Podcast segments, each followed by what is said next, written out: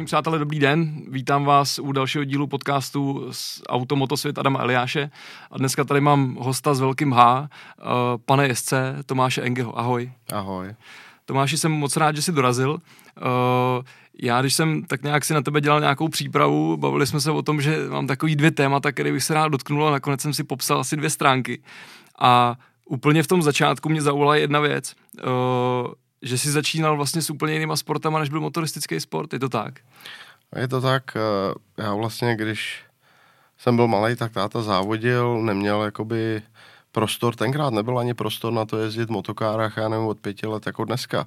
A podle mě se začínalo až díl a tím, že já jsem byl z Liberce a táta jezdil po závodech, tak, eh, tak vlastně jediný uh, možný jakoby vyžití, tak abych nedělal lumpárny, tak byl sport, uh, liberecký sport, to znamená uh, lední hokej, skákání na leží. To samozřejmě tam je hodně hodně uh, roz, uh, hodně jakoby se tomu lidi nebo děti mladšího věku uh, účastní a já jsem byl jeden z nich. Plochá dráha nebyla ve hře třeba? Plochá dráha ne, to jsou motorky a my v rodině na ty dvě kola moc nejsme, nikdy jsme nebyli a, a myslím si, že ani nebudem.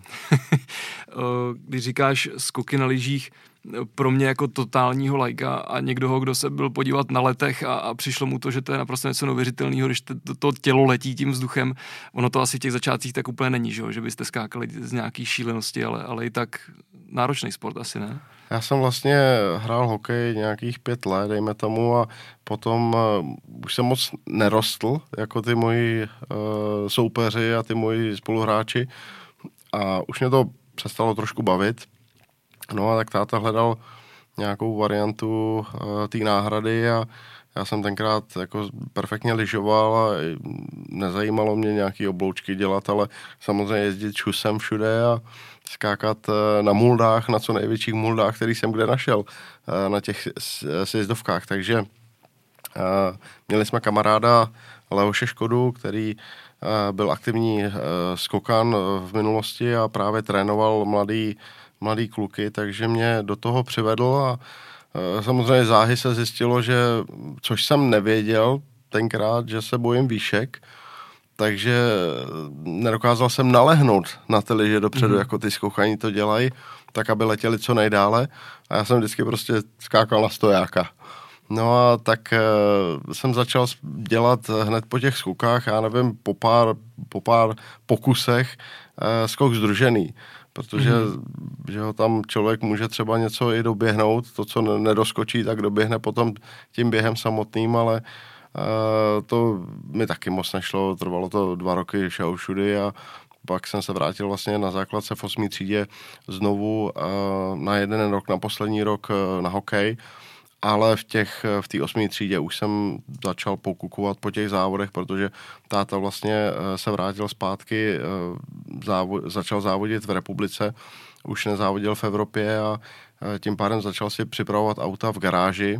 Tím pádem já jsem měl to na podnose, na zlatý podnose a každý den jsem viděl ty závodničky, jak táta dělá a samozřejmě začal jsem o tom snít, začal jsem to víc vnímat, uh, přičuchnul jsem k tomu závodění, uh, táta mě jsem tam i vzal na závody, byl jsem součástí jeho týmu, no a to mi bylo, já nevím, 13 let a 13, 14 a, a potom vlastně jsem začal jezdit na motokárách, takže potom hned, co jsem vyšel základku a zase bylo mi 14-15, No a uh, bohužel měli jsme, měli jsme jakoby, m, takovou smutnou událost v rodině, kdy uh, někdy v létě to podle mě bylo uh, mý první sezóně na motokárách v těch ještě 14 letech, tak můj děda s náma jezdil na závody a byl bohužel v depu na startu závodu 125, kdy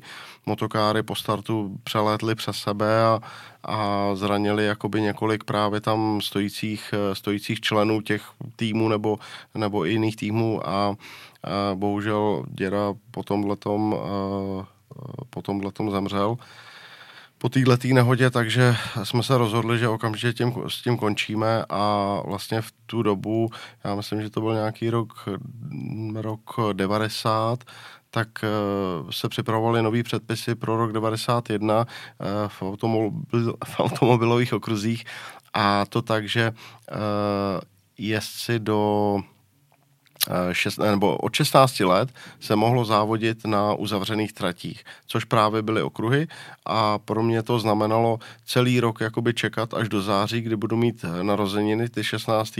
a potom, takže připravovat se, což jsem dělal, dělal, udělal jsem okruhovou školu u Jiřího Mičánka, to ještě prostě v 15 letech, v tom 91. No a v tom září jsem měl svůj první závod uh, Mostě, byl to vložený závod při trakách a tam jsem měl s Fordem Fiesta, vlastně s kterým závodil i táta eh, v ten rok, no a eh, já jsem teda nedokončil ten závod, eh, honil jsem se tam v těch svých 16 letech čerstvých s těmi ostřílenými borci, který prostě už závodili dlouhá nějaká léta a byli dobří, no a nějak to nepřenesli přes srdce jsem s nima závodil a šťouchli do mě, vystrčili mě mimo tráť a já jsem, já jsem skončil v kačírku a obrečel jsem to samozřejmě.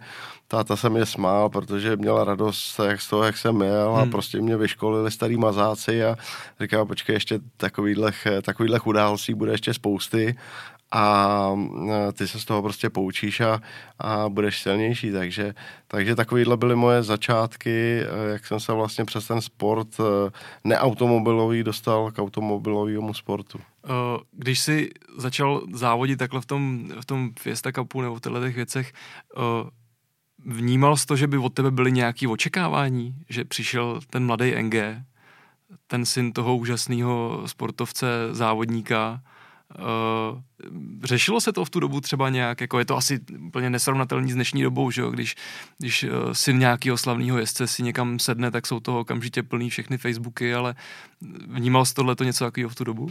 Vůbec ne, vůbec ne. Já jsem prostě uh, měl ve očích, ani ne tak v hlavě, ale ve očích prostě, že musím být za každou cenu nejrychlejší a uh, z toho plynuly vlastně chyby, které jsem dělal. Musel jsem se naučit tratě. Jezdili jsme v Brně, Mostě, v Poznani, v Polsku, byli jsme na Hockenheimringu, byli jsme na Celtvégu, momentální Red Bull Ring a mm, byli jsme, jezdili jsme ještě v Havířově hmm. na městské trati. Takže a, takže já jsem to nevnímal, já jsem věděl, že táta prostě je závodník, ale uh, já jsem byl ještě malý a, samozřejmě jsem si neuvědomoval, co všechno jakoby dokázal a co to, co to znamená a bude znamenat vlastně pro Česko a co tenkrát, co vlastně byl komunismus, kdy on závodil venku a, a mohl vycestovat ven, právě reprezentovat, res, reprezentovat eh, automotoklub nebo, nebo UAMK, tenkrát hmm. reprezentovali a uh, mohl vycestovat právě jenom díky tomu, že měl doma manželku a dvě děti. Jo, jinak, jinak... Že by vlastně měl vždycky, proč se vracet? Má důvod se vrátit, hmm. přesně tak. Takže, takže já jsem to tenkrát nevnímal, nevěděl jsem, nevěděl jsem, co je revoluce, koukal jsem na to ve 13 eh, v televizi, jak, jak prostě malý Jarda, jo, vůbec jsem to nechápal a samozřejmě až potom nějakými dalšími roky jsem začal vnímat, co to tenkrát bylo a jaký možnosti máme teď. No a nedokázal jsem si představit, jaký možnosti budeme mít za 20 let, za 30 let. No a ejhle, eh, máme vlastně, začal jsem v 91. No a dneska máme rok 2000, takže 29. sezóna, no. to je masakr. Uh, Tome, já, když na tebe koukám na to všechno, co máš za sebou, za těch 29 let, který znějí teda jako hrozně, protože jsme se hlavně furt jako mladý kluk, že jo, samozřejmě. Uh, uh, je, kde ty se víc vidíš? Protože já tě vnímám jako hroznýho univerzála. Ty jsi závodil s plechovými autama, uh, s, prostě s formulema, uh, všechno strašně jako odlišný auta, prostě asi i přístupem jezdecky. Kde ty se cítíš jako úplně nejvíc doma? Ve všem, co má čtyři kola.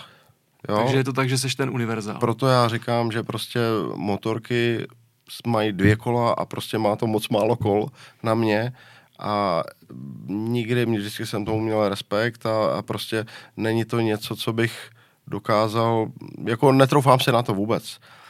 A sněžný skútr, OK, nějakým způsobem prostě to má blíž k těm čtyřem kolům, protože můžeme počítat, že to má jakoby tři kola, má to dva, dvě, dvě liže vepředu a, a pás vzadu, že jo.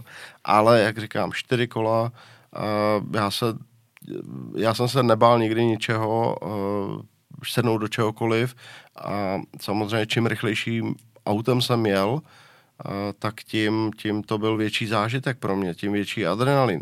Čím rychleji člověk jede, já když se podívám na IndyCar, který máme teďka tady na obrázku, tak eh, to prostě je závodění pro diváka, který na to kouká v televizi, může si říct nuda, ale my tam, my jsme tam jezdili 350 po těch oválech, teďka auto za náma, auto před náma, vpravo, vlevo. Na centimetry, Na milimetry. centimetry a teď víte, že prostě 350 jede se strašnou rychlostí a jediný malý kontakt nebo větí ze stopy nebo eventuálně uh, dotknutí se té zdi, tak potom následovala velký velká problém. kolize, velký problém a, a hodně to bolelo. A o to větší adrenalin to je. Jo, to samé, jako když jdete prostě ve VRCčku lesem po uskákání cestě uh, 150, nevíte prostě, kam to poskočí, jestli to poskočí do toho lesa nebo ne, uh, jestli to uřídíte, ale čím rychleji si jedete, tím větší adrenalin, jo. A, a člověk si může říct, že prostě jsme blázni, ale jo, tak jako jsme blázni, ale, ale mm, ta vůně toho adrenalinu, ten pocit toho adrenalinu, ten, ten převládá. A to ovládat vůz na tom samém limitu, nebo na tom, na tom největším limitu toho, té a, a eventuálně zvládnutí jakýhokoliv vozu, i když překročím tu stoprocentní, jakoby ten stoprocentní limit toho vozu, a tak to potom prostě člověka strašně posiluje a strašně, dělá mu strašně dobře. Protože když už jako to přeženu a aniž bych to chtěl a bojuju až do poslední chvíle, než, než tomu karambolu dojde, dejme tomu, a potom uh, vybojuju to. To je tak blažený pocit, to se člověk nikdy nedokáže představit. A já samozřejmě jsem měl hodně, hodně těžkých havárií ve svém životě a doufám, že už jich moc jakoby nepotkám. Samozřejmě už jsem taky víc zkušenější, už, už vím, co si můžu dovolit a samozřejmě už taky nejedu tak, jako když jsem byl sám. Teď, teď už prostě Jasně. Eh, musím, musím se dívat, na myslet na rodinu, myslet na, na ostatní lidi a, a i v tom rally, když jedu se ségrou, že jo, tak jako jedu, snažím se jet na limitu, ale nejedu bez hlavy, pořád to je v plném soustředění a, a člověk, čím je starší, čím má víc vody, to, čím má víc zkušeností, tak, eh, tak jede víc přesněji a e, těch chyb dělá mí, anebo dělá, udělá chybu jenom v tom místě, kde si tu chybu může dovolit a kde nebudou žádné následky. Takže, Rozumím. Takže... Já než, ještě když ti do toho takhle s, s dovolením skočím a uh, přesuneme se k tomu NASCAR, nebo k tomu IndyCar, pardon, který si, který si tady už zmínil. Uh, jak jsem říkal, ten rozdíl mezi těma autama, plechový, formulový. Uh, jak se dá rozlišit, nebo jak těžký to je pro jezdce jet ve formulovém autě s otevřenýma kolama, když to tak řeknu, a pak třeba v nějakém speciálu prostě Le Mans, nebo jo, nějakým prototypu takovýmhle autě. Je to jako o hodně rozdílným přístupu eh, toho jezdce k těm autům? Je to o tom, že každý auto má jinde posazen motor, jinak těžiště, eh, jinak velký rozchod kol, rozvor kol, jinou aerodynamiku. A ten jezdec sedí v každém autě na jiný pozici vůči všem čtyřem kolům. Vůči tomu závaží nebo té váze toho auta, toho motoru a, a, a převodovky. Takže každý auto prostě si člověk musí, na každý auto si musí zvyknout, um, protože to auto, vše, každý to auto se chová jinak. Byly auta v mém životě, na který jsem si nedokázal zvyknout. A Jaký to bylo třeba? Tady byly, no, uh, Formule 3, to mělo super podvozek, ale žádný výkon. A já potřebuji auta, který mají výkon a nemusí mít ani tak dobrý podvozek, protože já ten podvozek nahradím jakoby eh, tím přizpůsobením se tomu autu, ale potřebuju prostě výkon, potřebuju cítit ty koně pod sebou, ale uh, teď už jako bych s tím neměl problém se mi sem jet, protože už vím zase zkušenost má, jakým způsobem s tím autem jet, abych jel rychle, jo, abych jel, abych jel dobrý časy.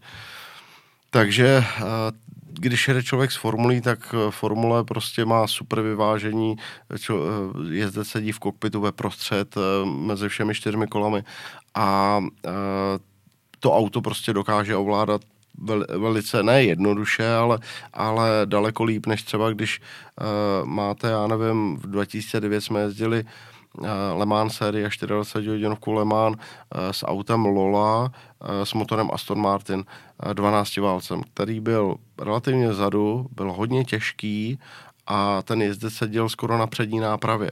To znamená, že řídil uh, jakoby velký kolos, který měl za sebou a ten kolos, který měl za sebou, když mu šel do smyku, tak bylo velice těžký uh, ho, to, to pochytat, to auto. Hmm.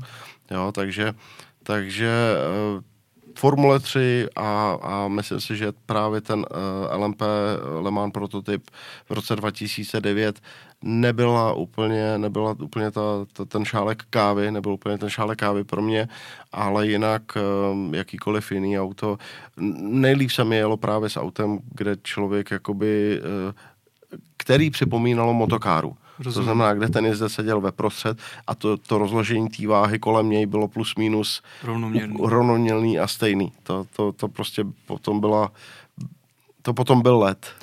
IndyCar. Uh, jak jsi přesně říkal, jo, pro diváka, a já jsem úplně přesně byl ten případ, jo, kdy pro diváka na to kouká a říká, jezdí se prostě dokola a tohle, to je jako hrozná nuda, že jo, oni v té Americe vůbec nevědí, co dělají. Uh-huh. Já jsem pak měl tu možnost, že jsem se dostal uh, ne teda na IndyCar, ale na NASCAR uh-huh. a viděl jsem poprvé s chodou okolností, pak jsem uh, si tady to našel, že na té trati ty si zajel první takovou top ten v tom IndyCar a to je Richmond International Raceway, uh-huh.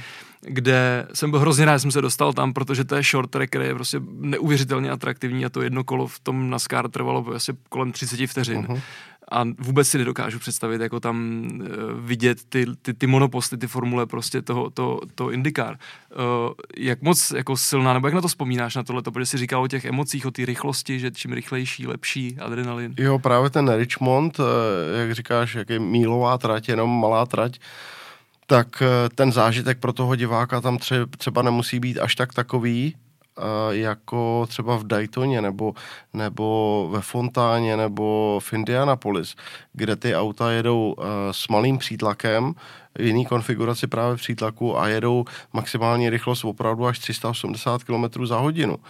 V tom Richmondu se podle mě dosahovalo jenom třeba nějakých 320 na té rovince, protože tam byl, protože ta trať je krátká a jezdilo se tam uh, s velkým přítlakem ale myslím si, že když si třeba, určitě si zažil start těch naskárů, když prostě se odstartovalo těch 40 aut, který mají 800 koní, samozřejmě žádný tlumiče výfuku nebo něco, osmiválcový motory, tak se ti museli přeci ježit, ježit chlupy na rukou. Je to tak, bylo jo. to naprosto neuvěřitelné a já od té doby prostě jako sleduju prakticky dvě závodní série na okruzích, je to teda asi možná hamba, ale pro mě prostě jako IndyCar, NASCAR a Supercars prostě uh-huh. jsou jakoby ty nejvíc věci, protože právě v tom je tato vlastní emoce, no. Ty si, Tome, v tu dobu, kdy jsi jezdil to IndyCar, tak to byla ještě já se teď nevybavu přesně, ale tam docházelo k, ke sjednocování motorů, že jo? Pak už byl jenom jeden výrobce, ty jsi mhm. jezdil v době vlastně, kdy těch výrobců bylo ještě X a jeli jste poslední poslední motor, že jo? Jako poslední přesně motor tak. od Chevroletu, jako přesně jediný tak, tým, že jo? Přesně tak. Uh, my jsme měli Chevrolet motory a byli jsme jako jediný tým, tenkrát Panther Racing, Panther Racing a uh, ostatní ty týmy používali motor Honda a ještě tam byl Honda, Toyota a Chevrolet, jasně. A Honda měla prostě navrh tu sezónu. Eh, my jsme měli eh, dobrý motory, myslím si, že na dvou, na třech závodech, ale mm, většinou prostě jsme strádali maximální rychlost a, a Snažili jsme se to dohánět agresivním nastavením, který kolikrát uh, vedlo za následek to, že jsme, že prostě jeden z nás zavaroval, nebo většinou jsem to byl já, ale měl jsem i hodně technických problémů, díky kterých jsem právě v tom IndyCar nedojel a nebo havaroval. Jo, takže ta sezóna byla taková, jako strašně jsem si ji užil a když se mě zeptáš, co prostě byl ten highlight, tak, eh, tak jako adrenalinový, tak, eh, tak řeknu prostě IndyCar, jo, anebo rally s VRCčkem. Rozumím. A co byl prostě ten highlight jako té kariéry, no tak to byla Formule 1, to je jasný, ale um, takže Honda prostě dominovala celou sezónu. Oni to, pak vlastně i ty motory dodávali. Dodávali že? přesně tak, eh, nevím jestli následující, nebo, nebo až za pár sezón, když to, to taky odešla, ale, ale mm, tenkrát tam byl prostě jakoby boj těch automobilek. Eh, Chevrolet se snažil, ale věděli, už jsme před začátkem sezóny, že to bude jejich poslední sezóna, takže i když se snažili jakoby do toho dávat všechno, tak prostě nestačili a, a e, vlastně tenkrát ty motory dělali lidi od Cosworthu a pro Chevrolet, ale e, nebyl to top motor. Nebyl to top motor. Je to tak, nebo dá se říct, že to Indycar je jako výkvět technologie, nebo jak bych to řekl, jestli mi rozumíš, že vždycky, že jo, začalo se tam, v jistou dobu se jezdilo na etanol, že jo, předtím zase na jiný takový jako pro motorsport atypický palivo, že jo, jak to mám říct. Je to, je to něco, co udávalo jako ty technologické trendy i, i v tom motorsportu na té americké úrovni, uh, byť třeba jako jiným stylem než Formule 1, nebo, nebo v čem to bylo specifické? V, v Americe určitě, eh, v Americe na americké půdě ano, ale eh, samozřejmě ta technologie ve Formuli 1 je ta top a udává směr a samozřejmě na to, eh, na to navazují i pravidla, nebo udávají to pravidla a na to navazují potom i eh, vlastně automobilky v budoucnu v těch, v těch, v tom vývoji právě vozu Formule 1, takže IndyCar byl z svého času jakoby na, na top úrovni, ale jenom na té americké půdě, Nem, nemůžu říct prostě světový půdě, ale byla to super formule, jo, osmiválcový motory, který měli výkon prostě 700 koní, 750 koní a, a lítalo to prostě po oválu skoro 400. Jo, a, a teďka, teďka eh, si vím, že průměrná rychlost v Indianapolis, kde teda eh, je nejrychlejší, což je nejrychlejší trať, tak eh, byla právě 350 km za hodinu. To znamená, ty si jel po rovince, se ti to zrychlilo na 380 jo, a v zatáčce se ti to zpomalilo na 330, 320. Uh, I když jsi jel na plný plyn, tak jenom tou ostředivou sílou uh, se to, se to zpomalilo průměr přes 350. Takže... Co, co ti vyhovovalo víc? Tuhle, v, na, na tom, v tom IndyCar? Byl to spíš ten short track, anebo tyhle ty super speedway, nebo jak bych to, jak bych to nazval? Eh, mě vyhovovali samozřejmě short track a byly tam tři uh, klasické okruhy. Takže na ty jsem se těšil nejvíc, protože samozřejmě jsme věděli, že máme handicap eh, s Chevroletem právě na, na výkonu, ve výkonu toho motoru a tím, že jsem byl jako nováček na, na oválech, tak jsem se je musel učit. A každý ovál je jiný. Jeden je 2,5 mílový, 2 mílový, 1,7, 1,5, 1 míle. Eh, každý má jiný sklony těch zatáček, jinak dlouhý jsou ty zatáčky, eh, jiný poloměry těch zatáček, jiný eh, asfalt, nebo i tenkrát byl Nashville, ten byl betonový dokonce.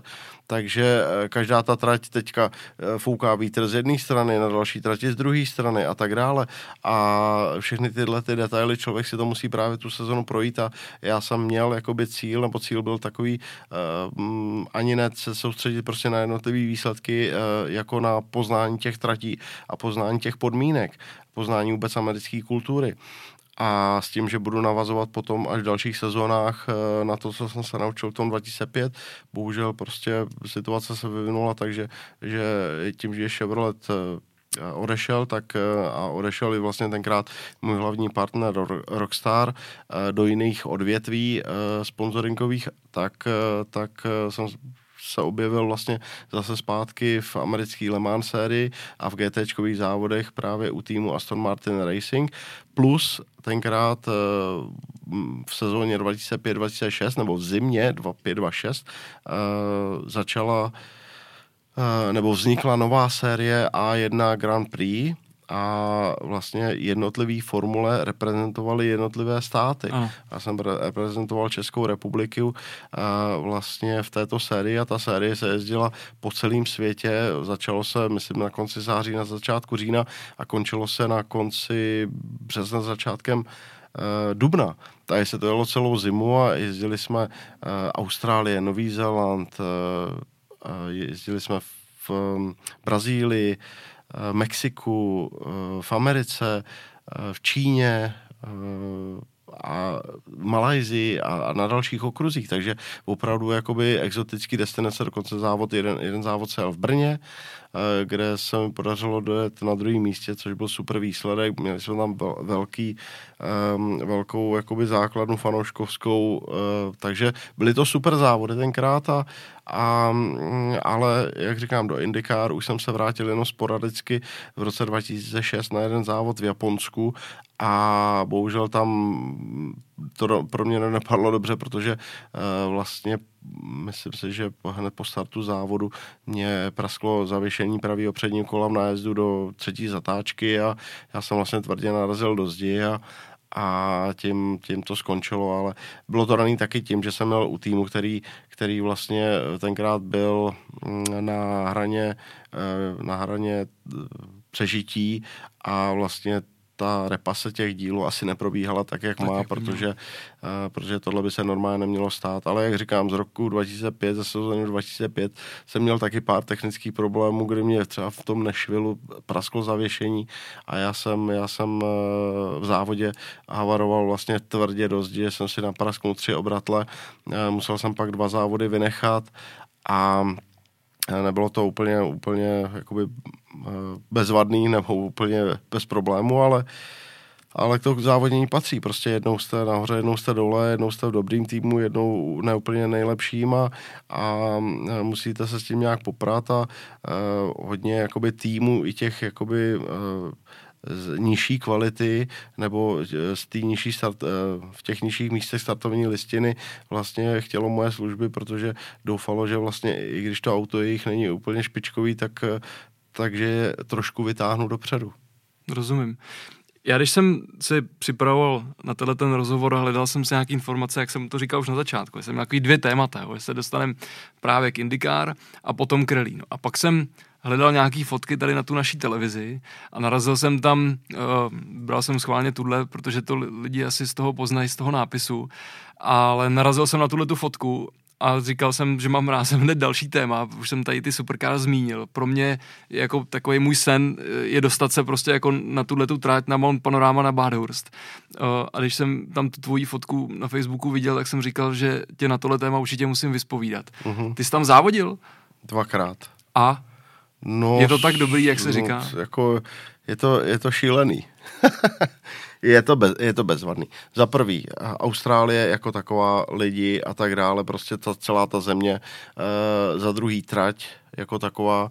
Já jsem tam měl dvakrát 12 hodinovku e, na začátku února, jednou z GT4 KTM, kde jsme jakoby ovládli tu třídu až do té doby, než nám e, po jedné zastávce boxech vlastně začalo hořet auto. A já jsem vzal nejrychlejší kolo tenkrát v té třídě GT4 a musím říct, že jakoby ten let, který je vlastně na tom, na, na, na vrcholku toho kopce, což je zhruba, já nevím, eh, od první třetiny do druhé třetiny tratě, tak, eh, tak je neskutečný. Já s tím KTMkem, eh, já jsem tam vlastně těch jeden, dva, tři, čtyři, pět, šest, sedm asi zatáček, který vedou za sebou. Eh, v tom závodě už pak vychytal tak, že jsem jezdil na plný plyn, když jsem neměl provoz před sebou nebo za sebou a to byl jako sakra adrenalin, protože tam samozřejmě nejsou žádné únikové zóny na tom vr- vrcholku a tam jakýkoliv smyk nebo vy, trošku vyjetí na ten na obrubník, který jsou relativně vysoký tam, tak znamenalo okamžitý náraz do zdi. A když člověk samozřejmě dokáže jet naplno, dokáže jet na tom limitu toho auta přelnavosti gum a opravdu od zdi ke zdi několik zatáček za sebou, to je prostě neskutečný adrenalin, takže to si jak jsem to říkal na začátku, jo, je to o tom adrenalinu a, a samozřejmě výsledek je jedna věc, ale proč to tak miluju, je, je ten adrenalin, který člověk zažívá prostě v tom, že dokáže ovládnout auto až na samém limitu a ví, že to nebezpečí je strašně blízko, ale pořád si je jistý tím, že prostě to má pod kontrolou. Věří si. Když se to nahoře na tom kopci zlomí, tom Bádhurstu nebo na té Mount Panorama. Je to opravdu taková díra dolů, jak to vypadá v té televizi a na těch fotkách, je, že se tam nedá to, pomalu stát. Je to, je to hodně z kopce dolů, a, a, ale zase prostě je to neskutečná trať, to k tomu patří a když jedete prostě z kopce dolů, no tak někde to je víc, někde to je méně, no tak musíte se přizpůsobit. Chvíli mi trvalo, než jsem se na tu trať naučil, ale, ale nebylo to tak, eh, tak hrozný. Eh, samozřejmě, čím je teda složitější a delší a má víc záludnější zatáček, hlavně těch rychlých, tak uh, trvá člověku víc ne, uh, další dobu, než si na to zvykne, ale zase tím, jak já, když jsem tam měl poprvé, já nevím, 2016 mám dojem, nebo 17, tak když jsem, když jsem tam uh, jel poprvé, tak už jsem měl odjeto, uh, já nevím, 50, 70 okruhů po celém světě a každý ten okruh má jiný specifika a, a ty všechny ty zatáčky a všechny ty rovinky a obrubníky a herboly a, a druhy asfaltu se, se člověk musí naučit, takže ty zkušenosti potom a, mu pomůžou v tom, že mu trvá relativně krátkou dobu se přizpůsobit takový trati, jako je právě ten Badhust. Když jsi mluvil o těch emocích, o tom zvládnutí toho auta na tom limitu, tak je to úplně jako jasný oslý můstek k té rally. Eh, ty si vlastně poměrně záhy hned po, eh, teď než tak oprav, ale, ale ty si absolvoval jednu soutěž v zahraničí, nějaký Norsko, něco ano, s nějakým ano. myšákem ano. a pak si vlastně hned skočil do VRCčka eh, rovnejma, rovnejma nohama. Asi je to, by to bylo překvapivý u někoho, kdo jako neřídil třeba předtím, ale, ale ne asi natolik u tebe, co si měl už jako v tu dobu za sebou. Uh, Jaký to bylo? Hned VRCčko, takovýhle, takovýhle nářadí uh, na soutěži ještě. Tak já jsem tenkrát vlastně, to byl rok 2003, a já jsem měl za sebou několik sezón ve Formuli 3000 a samozřejmě ty tři závody ve Formuli 1, takže, takže um, pro mě bylo jasný to, že prostě budu chtít zkusit tu největší, tu top kategorii. A já myslím, že jako se nemusím stydět uh, za to, že když jsem, když jsem jezdil Formuli 3000 a uh, připravoval jsem se na to přes zimu, prostě tak jsem nedělal nic jiného, než, než trénoval, posiloval, cvičil a tak abych si odpočinul, tak jsem hrál na PlayStation Colin McRae Rally, jo. A mastil jsem to celou zimu, takže jsem uměl všechny RZty na spaměť a, a jezdil jsem prostě, tak furt jsem se zrychloval, protože prostě mě to, mě to hrozně bavilo a e, já jsem se to chtěl vyzkoušet, vždycky jsem se to chtěl vyzkoušet a potom přišla ta možnost, e, že jsem byl v spojení s Johnny Hauglandem, který závodili za Škodovku, za tovární tým minulosti a toho jsem potkal na jedných okruhových závodech a tak jsem mu říkal, že bych chtěl zkusit nějakou soutěž na sněhu. A on říkal, no tak přijeď do Norska, tady se jde Mountain Rally, v lednu myslím to bylo, půlce ledna, tak, tak seženeme nějaký auto a můžeš se svíst. A říkám, no super, a šel jsem úplně do neznámý věci. Uh, neměl jsem víceméně nikoho, koho bych nějak se... Všechno jsem se to dělal sám. Při, uh, sehnal jsem si auto sám uh, přes Johnnyho, sehnal jsem si spolujezdce. Tam vlastně s tebou jel tenkrát pan Fanta, že? Míra Fanta, přesně tak, jako na první soutěž. A já jsem se na to hrozně těšil. Velký hřebíky, úzký kola a prostě velký sněhový bariéry v Norsku. A to byl, to byl můj sen, který jsem si z tom Norsku splnil. My jsme ten závod dojeli a mám takový dojem, že někde snad kolem šestého místa v té skupině N, a, a, což, což nebylo špatný na to, když jsme projeli první rychlostní zkoušku pátek večer za tmy, která měřila 25 km a já jsem přijel do cíle a, a teď jsem koukal na ty časy a Míra mi řekl, kolik jsme jeli a já jsem koukal na ty časy, co tam měli ty ostatní, tak jsem jako něco zahřít, že jsem říkal, OK, tak jsme jeli asi o 30 vteřin pomalej než ty nejrychlejší Jenka a on říkal, tak to není špatný na 25 kilometrech na první RZ a teď jsme odjeli a od té tabula Míra říká, no počkej, ale my jsme jeli ještě o minutu pomalejc. Říkám, ty vole, takže oni nám dali minutu a půl, jo. takže, takže jsem samozřejmě nemohl správně dechat, než jsme přijeli na druhou rychlostku a pak jsem říkal, hele, je, musíme se tím projít já si musím začít věřit tomu, co jsem si napsal. Musím se naučit jezdit na tom sněhu. Skandinávský prostě fliky a hmm. tak dále před zatáčkama.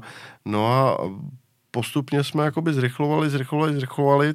Ten druhý den, ta soutěž měla poměrně dost kilometrů a pak jsme nakonec prostě dojeli do cíle, což, což bylo super a, a já jsem z toho měl strašně dobrý pocit, no a pak vlastně na jaře toho roku přišel eh, Tomáš Hrdinka za mým manažerem a říkal, že by potřeboval, aby, nebo chtěl, abych, abych eh, jezdil za jeho tým s jeho autem s jeho Subarem. A tenkrát vlastně měl Subaru a, a půjčili jsme si vlastně Subarem, jezdil Joška Bereš.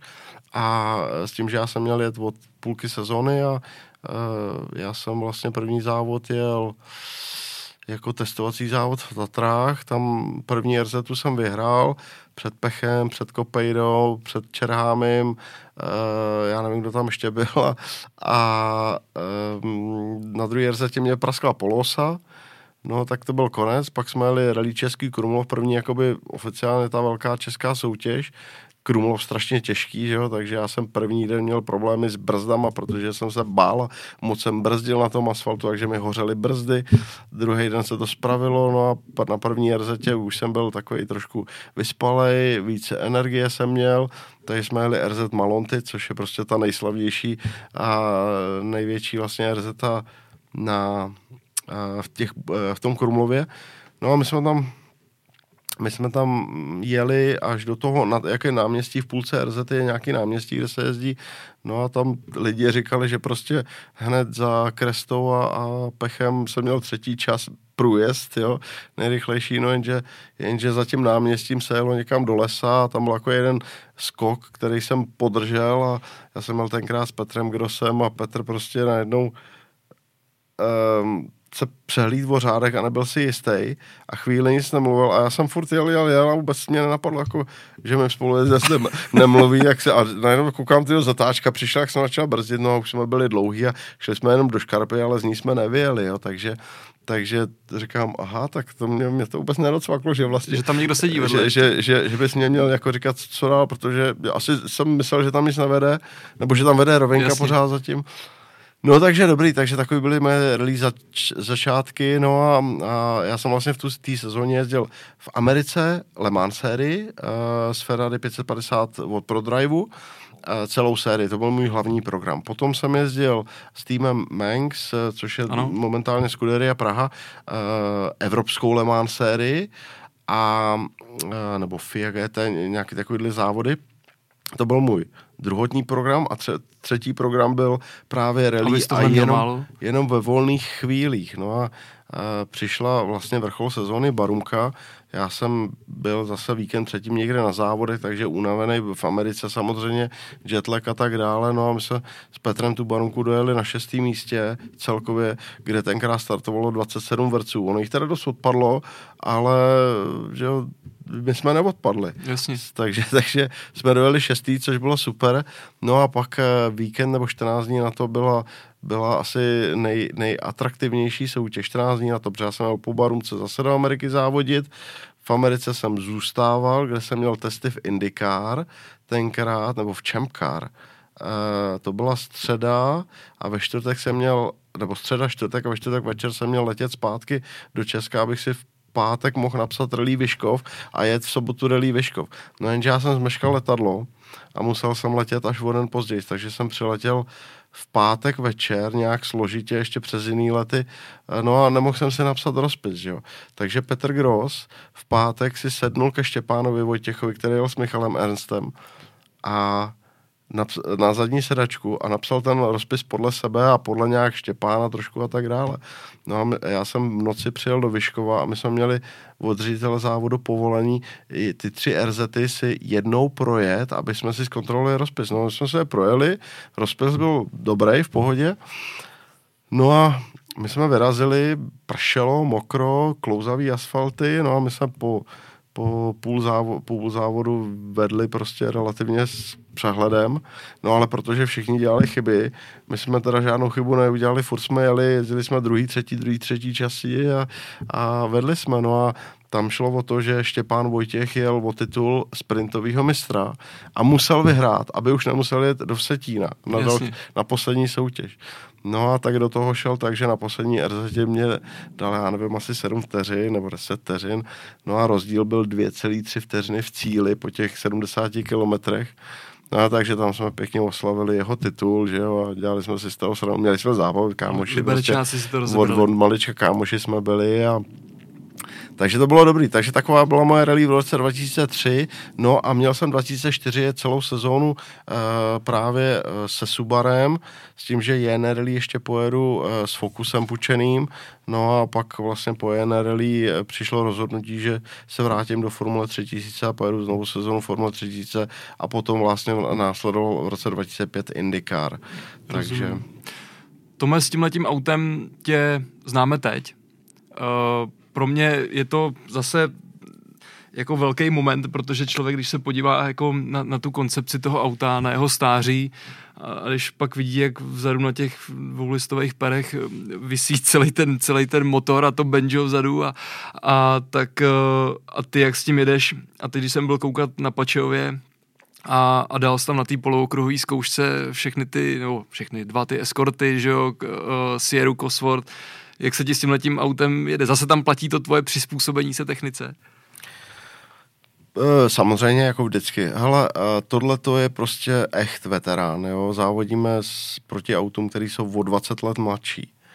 A jsou RZty, které jsou stop, go, stop, go, jo. Někde zastavíš, vracák nebo odbočka a akcelerace 300-400 metrů.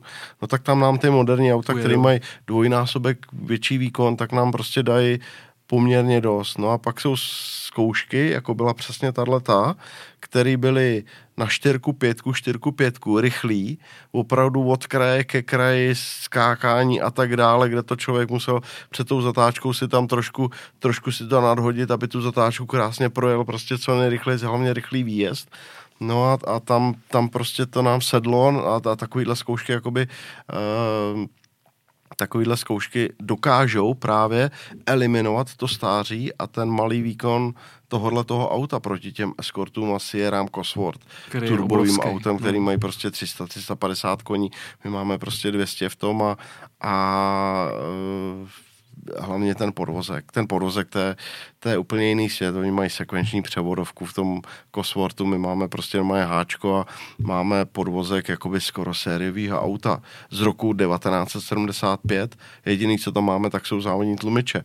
A je to jenom daný tím, že máme vlastně motor, eh, který je 8 ventilový. Kdyby jsme měli motor, který má 16 ventilů, má 260 koní třeba, tak můžeme mít jakoby Ačkový podvozek podle homologace, tenkrát je to dobové. Míra Janota třeba, když to je trošku, je to samozřejmě jiný auto, jasně, ale, ale je to, ta, jasně, to jsou to ty roky. Je to plus minus hmm. něco podobného, jo. A to si myslím, že kdybychom měli, tak eh, bychom dokázali si je natírat na chleba na všech RZách nebo na většině RZ, nejenom na těch rychlých, který jsou srdcový, ale i na těch techničtějších protože, tak, ale, ale je to o penězích, je to o tom, že prostě um, bychom potřebovali investici jednoho milionu korun, hmm. aby jsme dokázali z tohohle toho a auta udělat toho správného eskorta, to, to Ačko.